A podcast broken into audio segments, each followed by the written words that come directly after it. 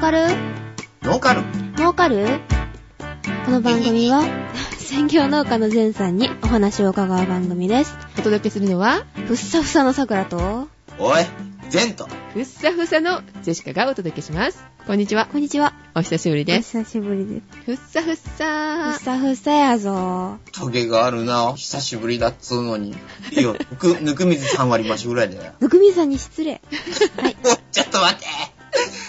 いや、この前ねう、ん。はい。あの、ニブさんに、南春夫の息子に似てるって言われたの。桜ふっくんの息子に似てるって言われた。息子だよ。どっちもどっちだね。うん。まず、あの、南春夫って誰よって感じだよね。そうなんだよ。まあ、知らないことはないんですけど、南春夫の息子って、まだいるの芸ふ能っく界んに。の息子も知らなかった。いやー、最近テレビで見てないから生きてんのかな。わかんないね。だからね、リスナーの皆さん、南春をググって、息子をググってください。それが善さんそれで、うんえーっと、顔の色は、そうね、なんて言うんだろう黄土ね。色。おい、横断黄土色。え、茶色そんなに茶色くないよね。赤い青いあの、俺何者わかりませんが。なるほど。焦げ茶色ぐらい。焦げ茶色濃いや。うん、似てるのね。はい。そうそうそう。で、頭がぬくみずに3割増しああ、じゃあ頭はぬくみずさんで、うん。うん、顔は南春夫そのう息子。うん。名前わかんないけど、はい。は。はい。で、桜はいふっくんの息子。ふっくんの息子。いいな、ふっくの息子って、テレビに出てんのかそう、舞台俳優かなんかじゃないの芸能人は芸能人。うわ、桜イケメン。やったね。え、え、え、そう。もうね、来週の話なんですけども、2011年11月19日土曜日、えーサイエンスアゴラ2011、ボイニッチの科学書のコーナーにね、ちょっとはい。出ますからね、桜と、の、非成人んサインもらおうかな。サインいらないでしょ、誰もね。うん。サインくださいって言ったらあげるけど、さーく裏ってひらがなで書いて。いらんわ。ね、そ こでね、あの、桜が、おその、ふっくんの息子、ふっくんって誰よわかんない。うんって渋垣隊かあ渋垣隊の、えっと、ふっくんって名前がよくわかんないんだけど。ふっくんって、ふかは深川亮違う、違う、違う、違う。 なんか違うね。なんかじゃなくて全然違う。お笑いじゃないっけ、その人。よくわかんないけど、そのふっくんの息子に似てると。はい。はい。あの、ゼシカは見ました。あの、ふっくん調べました。おう。んなんかシューってした感じが確かに似てるかも。あと髪型があれだから多分似てるのは、それもあると思う。髪型それっぽいじゃないですか、今。うーん、あー、そうね。どれっぽいってどれっぽいの短く切っちゃってるのね、うん今ね。あ、そうなのうん、髪の毛ぐしゃぐしゃってしたらそんな感じな気が する。髪の毛切ると寝癖がすごく跳ねちゃって跳ねちゃって。また無理して。 いやーねい。やーねつるりん。んだよ。跳ねるんだよ、横が。あー、そう。わかりました。一応はいそういうことにしときましょうか。は。い。はい。なんでそうやってトゲがあるかなはいはいずらがね。ずらずらはいはいはいはい。はいということでですね、えー久しぶりなんですけどね、はい。えーっと、8ヶ月ぶりぐらいかな。そんなにだっけえもう眠たいらしいよ、さくらさそん。んなことはない。ダメだよね。緊張が足りないよね。うーん、なんか今日は、うん、はい。 はい来週のイベントで寝ないでね。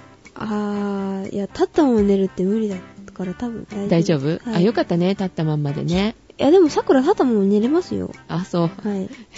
気をつけましょう。はい。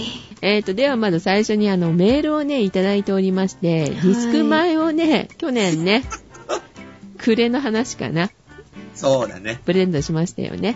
はい。プレゼントじゃないか。あ、一応プレゼントかな。うん送料はね、あの、はい向こうお持ちでしたけれども、そうそう。はいなんせ、また前さんでございますかうら。ん着払いでございましたけれども、えーそのお礼のメールなどをね、いただいております ので、はい。はい。今更ながらっていう気もするが。今更ですよね。はい。でも、あの、ご紹介しておきたいかなと思いますので、はい。はい。えーと、まず、じゃあ、前さんからお願いできますかじゃあ、行きますか。はいえーっとね、皆様、こんにちは。以前、リスクマイプレゼント企画に当選した焼き弁です。こんにちは、焼き弁さこんにん。はい、すいませんね。4月にもらっとってからね。もう11月ですわ。ああで、すわ。本来ならもっと早くメールはずするはずだったのですが、いえいえ、こちらも早くメールを読むはずだったんですけど。今回の震災の影響や年度末の関係で怒涛の忙しさでメールするのが遅くなってすみませんでした。リスク米美味しかったです。もう我が家では前に勤めていた会社の協力会社の人が兼業農家だったので、毎年玄米で購入しているのですが、それとはまた違った美味しさでした。へありーがとうございました。ありがえとー、うまごたざい次ま回もした企画されることを希望します。無理のない範囲でお願いしますと。はい。はい。全然無理してないからダメだよね。ねあと、ステッカーありがとうございました。大事に取っておきすぎて、どこかに、てんて んてん。あ探しておきます。なくしたんかもうねよくあるよくある、半年以上経ってるからなくなってるえ。よ、うんきっと。よくある。はい。うん。我が家では震災の被害は直接的にはなかったのですが、うん地震の当日に電車が止まり、嫁が勤務先から帰れなくなったので、迎えに行って、帰ってくるのに10時間ぐらい。ああえー埼玉東京間通常だと一般道でも往復3時間から4時間くらいの距離だったのに10時間かかったりーうんガソリンが給油できなくて仕事に影響出たりといろいろ大変でしたあーーもうまた玄米やうどんの小麦粉を常備していたとはいえまだまだ震災に対しての、えー準備も十分ではないことが分かりましたので今後品不足が解消したら少しずつね、準備をしていこうと思っておりますもう準備できたかしらね。そろそろ。それにさ、これ、ね、メールいただいたのが4月の初めの頃なので、うんえっと、震災3.11があってから1ヶ月ぐらいだよね。そうだねうーん。だけど、まだまだね、ちょっとした地震って起きてるじゃないうん。なんか気が気じゃないよね。ですそうだね。えうーーん。台風の時もね、あの、帰宅難民みたいのが出たりしてね、そうそうそうそう都会は大変だよね。ううんん。タクシー捕まらずに何時間待ちとかね。うちのスタッフなの、カエラくんなんかもね、電車に降りた後、帰ることができないからどうなるかなと思ったら、たまたまバスに乗り、タタクシーだったっけタクシうー。んが捕まったんだっけう。うんん。おー、タクシーなんか贅沢って思っちゃうんだけど、俺はう。ん、と思うけど、帰れなくなったら困るから。う。ね。うんん、そうそう。ね、えー、そういう時の対策ってやっぱりいるよね。まあ、備蓄ですか。小麦粉や玄米ね。うん備蓄新米が取れる前は備蓄騒動があったからね。あ、そう。へぇだからね、去年のお米、まだ新米が出る前だったかな。うんその時の1ヶ月、新米が出る1ヶ月前ぐらいからね、お米不足が始まってたのよ、今年。へへえ。ぇ意外。いつもは待ってるようなイメージ。そうそうそうそう。だからね、店頭から一一斉にお米が消えたっていうね。へぇそれ一み時ん期そういう時があったの。みんなが買いだめしてるってことそうそうそう。うん。う。うんそれも10キロ、20キロ単位じゃなくて、多い家でだいたい60キロから、わで、それ専用に、あのー玄米を保管する保管庫があるでしょうん。ちっちゃいやつがなくなるぐらいよく売れてるんだって、あれ、あのー震災以降。ぁ。へぇだから、こえっ、と、今ね、お米がね、すごく高くなってるんだよ。高ういんの、値上がりしてるの。うんそう。えっ、と、去年よりね、2000円ぐらい高くなってる。えっと、何キロでって話それ。えっ、と、それは、えー60キロ単位で、ああ。 1単位。うん1 0キロ単位で、だいたい1500円から2000円ぐらい今ね、お米の価格が上がってるから、うん。ディスカウントショップなんかがよくお米を、あの、安くで売ってあるでしょはいはいはい。スーパーとかでも。うんありますね。うん。あれがね、高いのよ、今。で、新米もそれに乗じて値上げしちゃってるのよ、ずっと。あ、そうなんだ。うん。へえ。だから、便乗っていうわけじゃないんだけど、値上がりしてるから、お米の価格が、うん10キロ単位で言ったら、500円とか600円ぐらい高くなってる場合もあるんだって。だか60キロって普通のあの、お米の袋って何キロでしたっけ ?5 キロ ?10 キロそう、それくらいだね。ですよね。らうん。 60キロって普通に売ってますっけないない。ないですよね。いない。うんああと、ずっと、ずっとじゃないですけど、ちょっと疑問だったんですけど、あの、俵みたいな、あれって今、今でもあるんですかないですよね。ないよ。俵の中にお米いっぱい入っててみたいな。ネズミがチュって出てくるやつねう。ん、そんだなから、俵のことを一票っていうのが。あれが60キロですかあれが60キロ。だけどうん今のね、農家さんはね、そんなうん威力ありません、あれを担ぐ。あー。だから今は紙袋で、うん、あの、1体、2体っていうね、2体で1票。つまり30キロ袋なのよ。へー。玄米で。そっかそっか。子供一人分ぐらい。うん。だからそれを1体、2体ってた数えるの。一袋二袋のタイだね。うん。そうそうそうそう。うんなるほど。はい。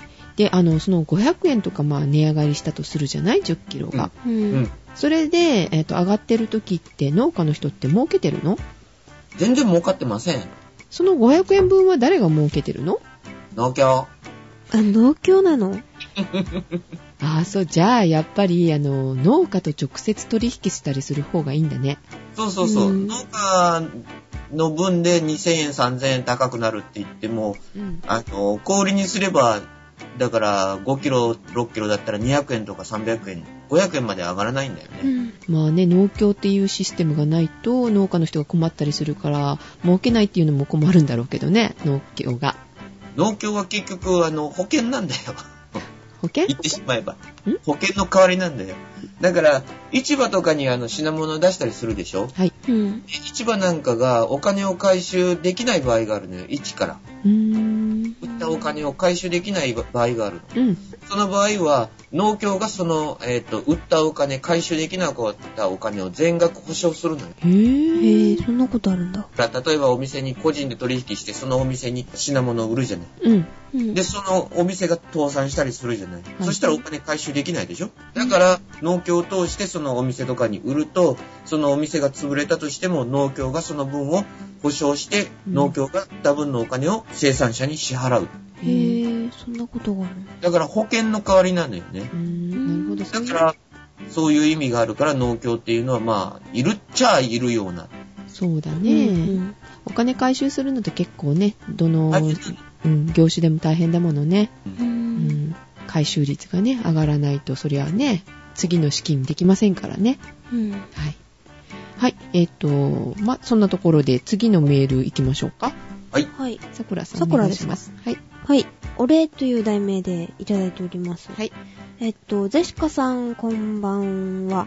えっと、いろいろごたごたして送るのが遅くなって、もしや賞味期限が微妙な感じではないでしょうか。あ、これは読んでいいのかどうかわからない感じのメールでしたね。あれでも、ゼシカさんにこれ読めってあれうん、本当だね。うん。えっと、この岩しさんにお米ね、あの、お送りした代わりにですね、うんはい。。殻付きピーナッツ、落花生、うん。ええ、いただいたんですよね、前さんね。そうです。ね、美味しかったですね。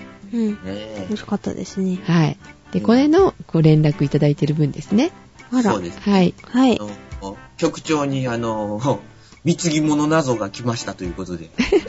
まあ、こちらこそね、なんかお、ね、お礼が遅れてますね。ちゃんと言ってませんね。ええ、うごんめんなさい。はい。ごちそうさまでした。あの、はいちゃんと、ました。はい、分けましたよ。あ、これ最後だけ見上げればいいそうですね。寒暖の差が激しくなっています。お体にお気をつけてお過ごしください。また各番組のんびりお待ちしております。ということですが、岩井寒さ暖んねの。差って、今ちょうどじゃあ、ないまあ、今ちょうどか。やった。 4月にメールいただいてるんですけどね。うん、 いいちょう感どじ。あ寒暖の差が、 あー。多分最近もらったんだね、これ。ね、ねきっとね。うん。のんびりお待ちしてるんじゃなくて、こっちがのんびり収録してますっていう感じなん で。あきっと今読み上げられることを想定してたんだよ。あ、うんそういうことか。うまいな、岩下さん。うんさすが。さすが。あはい、ありがとうございりまがとうございました。す。はい、ごちそうさまでした。ごちそうさまでした。あ殻付きっていいよね、落花生。これ好きか。普段食べないですよね、でも。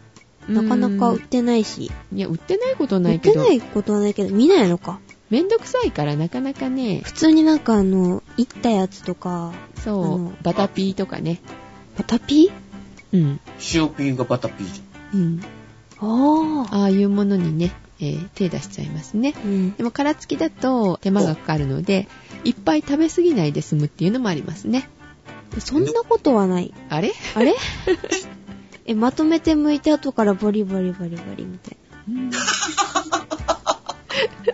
美味しいよね、でも殻付きピーナッツってな。ね。ゃん。そうね、甘みがあるよね、なうんか。ん、そう、塩辛くなくていいんだようね。ん。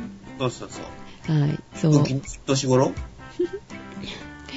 で、あれをたくさん剥いておいて、え気になる年頃えって言ったの。塩分が気になる年頃塩分塩分塩分違うね。ね。脂全肪が。さんじゃないし。うん、そうそう。脂肪 それ、それ、ダメじゃん。うん脂肪が気になる年頃だよね。ね。で、あのー、そう、殻付きピーナッツのその塩辛くない分は、うんまとめて剥いておいて、うんあの、味噌とお砂糖を入れて、こう炒めて、あの、ピーナッツ味噌作るのが好き。えー、うんうん。あれ美味しいですよね。美味しいよね。うん処理するんだ。割と好き。うん、出来上がってるものもあるんだけど、うん。あの、売ってあるんだけどね、あれはなんか蜂蜜とか入ってるのかな、飴っぽくテラテラしてるんだけさどく、らあれ好き。ああ、そうなの。うん。逆に作ったことないから、あの、あれしか食べたことない。あの、味噌が好き、味噌が。ああ、美味しいよ、うん家で作っても、お味噌にお砂糖入れてね。すごい飴っぽい。あの、口の中にちょにちょする。にちょにちょする。うん。まあね、塩分とね、あの糖分と脂肪等があありますので、食べ過ぎには注意ってなんちいうゃら三兄弟みたい。っていうところですけれどね。はい。では、もう一通いただいておりますので、ご紹介いたします。はい。おい。えーこれもお礼のメールですね。リスク前ありがとうございました。 とジェンさん、さくらさん、ジェシカさん、こんにちは。こんにちはこんにちは。さ毎回楽しく聞かせてもらっています。スイタンです。かなり遅くなってしまって今更な感じもしますが、リスク前のお礼メールを送りますと、5月の3日にいただいております。あ、は こいち。らこそ今更ながらに遅くなりましねえ、本当にのんびりしてるよね、ねえうちは。えーうん皆さんは玄米のご飯を食べたことがありますかありますよ。うます。ジェシカ好き。ーん。時間うん。味があって好きなんだよね、あれ。あの、炊きたてはいいけど、あの、お弁当とかに入ってると、結構硬くなる。そうね、パサってしちゃうしね。うん。あー、もっさもさしてるな、なんか。冷めたら嫌だけど、あったかいうちは好きかな。美味しいよね、あれのおにぎりとかもいいよね。うん。うん。冷めてなかったらって冷め話だてよなかったら、うん。はい、自分は子供の頃からずっと玄米を食べてきたので、うんリスク米も玄米で送っていただきました。うん食べた感想は普段食べているコシヒカリの玄米よりも玄米の独特の匂いが少なくてさらにお米の味もしっかりと感じられてとても美味しかったですはい。もしかすると匂いが少ないので玄米を食べ慣れてない人でも食べやすいかもしれませんねええー、前さんのお米美味しいのー玄米ふーん。ねえなんだろうねやっぱあの光がなんかあれかな光が特別だからうん銀のほらあるじゃない消臭みたいな嬉し泣きしてるよ。はいはい。玄米を食べたことのない人は多いと思いますが食べ慣れると白米は味気なく感じるぐらい玄米はお米の味があるんですよ栄養があるという話はよく聞きますが便秘でお困りの方にも良いかもしれませんねうんあれ繊維が取れるのかなうん。まあそうね。さくら普通白いご飯だな。あんまり玄米食べないか。栄養があるっちゃ栄養はあるわな。肺ががついてる分だけは。らしいよねうんだから昔はかっけっていうじゃん。白米を食べる。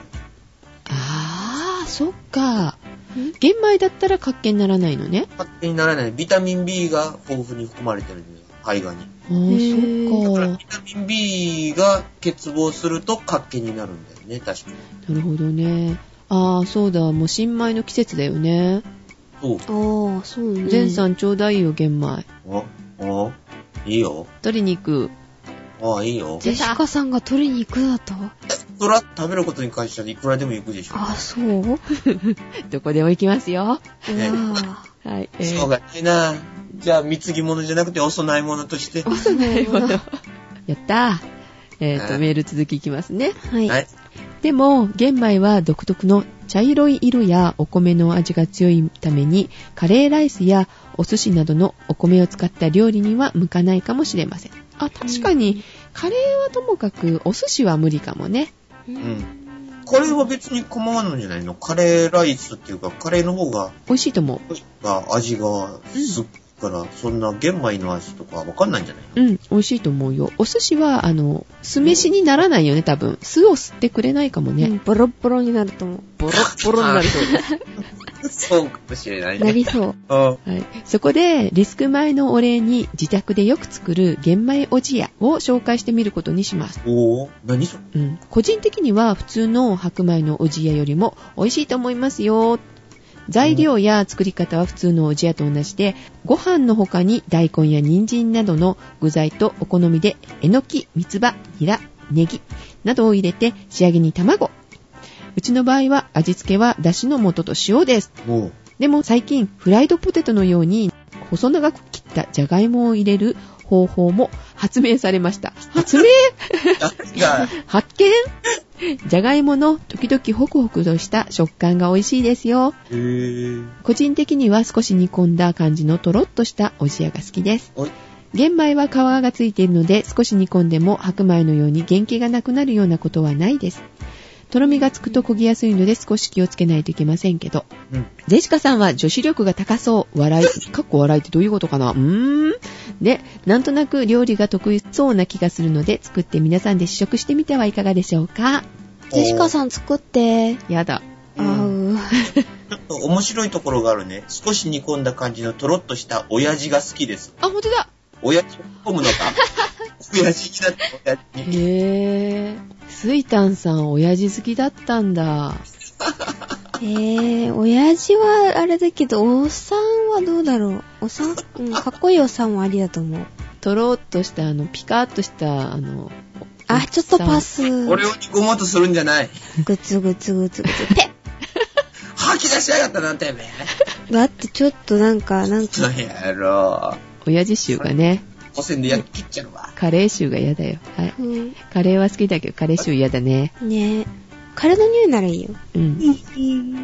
はい。本当はもっと早くにお礼メールを書くつもりでしたが、震災が起こってしまって自分の住んでいる地域は全く影響がなかったにもかかわらず、テレビやネットの情報を見ているうちになんだかめいってしまって書きそびれていました。うん。うんうん現在も震災の復興は始まったばかりですしってね、もうね、これだいぶ前ですのでね。うん。はい。原発事故の影響で、地域住民や農畜産業や漁業にも深刻な影響が出たままですね。未だに続いてますからね。前さんとこも大変でしょうーん、こっちは肥料農薬が一時期ちょっと注文しても来なかったね。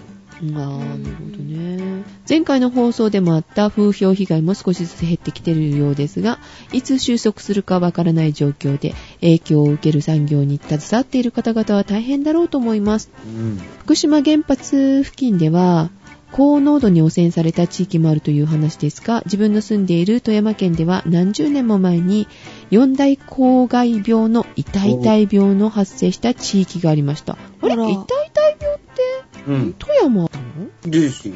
うん長年にわたって川から引いたカドミウムを含んだ水で栽培した作物を食べたりその水を飲料水としてした人が発病したそうです病気の原因がカドミウムだと分かってからはそこで収穫された米は自己米とされ汚染のひどい田畑は土を全て入れ替えたようですほら。子供の頃に土を入れ替えたばかりの赤土の水田が広がっているのを見た記憶がありますお、赤土なんだ。放射性物質とカドミウムでは性質も汚染の広がり方も全然違いますが土壌を回復させるには土の入れ替えが必要な地域も出てくるかもしれませんねうん。実際入れ替えてるみたいだよね結構あるみたいですね。そうね。でも間に合うのかしらと思うねあんな土いや、全うん然間に合わんでしょうね。ねえどっから畑のその土ってどっから持ってくるんたですだ、今度はその、剥ぎ取ったさ、兵土を剥ぎ取ったその土の処分の仕方が、どこに持っていくんだろうと思うよねあれ埋めるする場所もいるしね。うんだから、その、できる範囲だったらいいよ。その小さい場所だったらね。うんうんうんだけど、畑なんか行ったら、ねうん畑どころじゃないじゃないだって田んぼだったら大きいし。田んぼだって畑だってあ何のヘクタ地ール域すごいことになってますからね、うん大変だよね落ち葉が一番ひどいんでしょあのーああ、放射性セシウムを吸ってって話ですよね。だからそれが溜まってるところなんかは普通のところよりひどい、あの、高いんだってね、放射線が。えーメール続ききますね。はい。自分は当時のことはよく知りませんが、年配の人たちに聞いたところ、今のように関係のない地域や作物の風評被害は起こらなかったと思うと話してました。もしかすると風評被害は現代の情報が溢れている状況も原因なのかもしれませんね。本当だね。うん多分そうだと思うよ。うんこの先も風評被害はどこでどんな原因で起こるかもわからないので、何か対策が見つかれば良いんですけどね。メールが長くなってしまってすいません。今回は内容が古い部分もありますので番組で紹介されなくても結構です。でも、玄米おじやはおすすめなのでよかったら試してください。もうおじやの季節ではないかもしれませんけど、お口にこ合れわからお口に合わなかったらごめんなさいって。ちょうどいい感じでね、うんあの、温めておりました大事なメールだったので。お金になって、やっと今生まれましたわ。いや、そんなわけで、全さん今年もまた美味しいリスク米を期待してます。おーリスク米を食べても、ハゲたりしませんでしたよ。ハゲてしまええーなんでお礼言ってくれてるのに、ハゲちゃダメじゃなうい。んねえ。なんか、ねやつだよ。あ、じゃなくてさ、もう6ヶ月以上経ってるから、もしかしたら来てるかもよ。してるかもよ。ああ、そうだよ。ぬくみつ教にならなきゃいけない。うん4月配信の新聞って面白いの放送終了後のさくらさんにはかなり笑わせてもらいました。かっこ笑い。いつの話だ全然わかんない。何言ったんだろうね。気になるね。うんゼシカさん作のリスク米おまけシールは大切に机の中に放置中です。すいません。それでは。やっぱりいらなかったんだね、シール。どうしようかさくら至るところに貼ってありますけどね、もらったし。あ、どそ こに貼ろうかなーって、あの、IC レコーダーに桜ジオってあの、あれ、一番大きいシール貼ってありますよ。う。へえ、もうやっぱりいらないよね。これどうしようか。捨てちゃういやいやいやいや。車に貼ってるよ。えー、すごい。え、車のあの、あれですかマークのところですかそうそうそうそう。その下にね、桜ジオって貼ってあるよ。恥ずかしい。恥ずかしい。あ桜がペイントしに行きますよ。あの、あの、ドアのところに、桜ジオって書きますよサイン書くでしょ。うん、うんサイン書いといやてあめげてる。くれよ。板、板トラックになるじゃないか。板トラック。白でしたよね。じゃあ、えっ、と、ピンクとか赤とかで、アットサクラジオって書きましょうか。混んでもいいですよ。じゃあ行きましょうか。その代わりにお礼として、あの、リスク前もらってあげるよと。うん。おー。レコもらってるよレコっっててなんだよ、その殿さんは。デコってあげる、デコってあげる。デコトラックに。うん。はいデコトラ、デコトラ。はい、ということで、スイタンさん、ありがとうござあいりまがしとうたご。ざいました。は明日、お待たせしましたね、ほんとね、お三人さんね。い。すぐ話だったろうね、つって言ってる。うん、えーリスク前期待しておりますって、もうその季節なんですけどね。ねえ。うん。まあでも今年は、やはりね、先ほど言われましたけども、お米が足りなくなる状況かもしれないということでね。ね。うん来年ね、またあの、リスク前のプレゼントっていうことがね、できればいいなと思っておりますけれども。はい。ね、全さん。はい、い全然いですよ。うん。はいはい今年はね、あの、ゼシカとさくらも取りに行くんだね。うーん、桜は重いから送いらなっいてくれるといいな。僕、僕れか着払いでね。え、何言ってるんです か子供にせびるんですかお供にせびるよ。小遣いもらってるやろもらってないですし、お寿司。ね。お寿司食べたいですし、お寿司。じゃあいいよ。桜ちゃんの場合にはさ、あの、もみつきであげるわ。えー、もう一つ一つ向けがあの猿みたいにプチプチ。や だー。はい、そんなバカなことばっかり言っても。あは、はい。い、ということでね。はいはい。今月は、アットサクラジオ配信強化月間ということで、はい。ね、やっと集まりましたけれども。そうね。はい。この理由はね、先ほど冒頭の方でお話ししましたが、11月19日、はい。サイエンスアゴラ、 2011、大体合ってる家庭の医学じゃなく て、なんだっけ。大科体合って学、る。科学。え地学、地学。地学うん。家庭の地学あれなんかあれちょっと違うような気がするけど ね。はい。はい。東京お台場で、えー12時45分からはい。なん東て京産業技術研究研所。究所わかんない。えっと、誤誤解解行行動動。ゆりかもめ。ゆりかもめ、ゆりかもめ。電車で行ったらね、うんーとゆりかもめでのテレコムセンター駅で降りていただくと、徒歩1分というところにありますのでね、はい、桜とジェシカがお待ちしておりますので、よかっお、ね、はい。あれ何あれ何あの、うん。何うん、スタッフ2人ってなってるのうで、ん。俺、俺はえそう、前座も来るかもよ。来るのかもよ。かもかもかも。連れてってくれないのえあの、みんな、あの、自分で行くんですよ。何言ってんですか何連言れっててるん行でくすかとか、連れて行かないとか。うん。はい、現地集合ということで現地。集合。はい。はい、ということで、おということで届けしたのは、桜と、おい ジェント。ジェシカでした。ではまた、次回。次回、なんだこりゃ。終わった。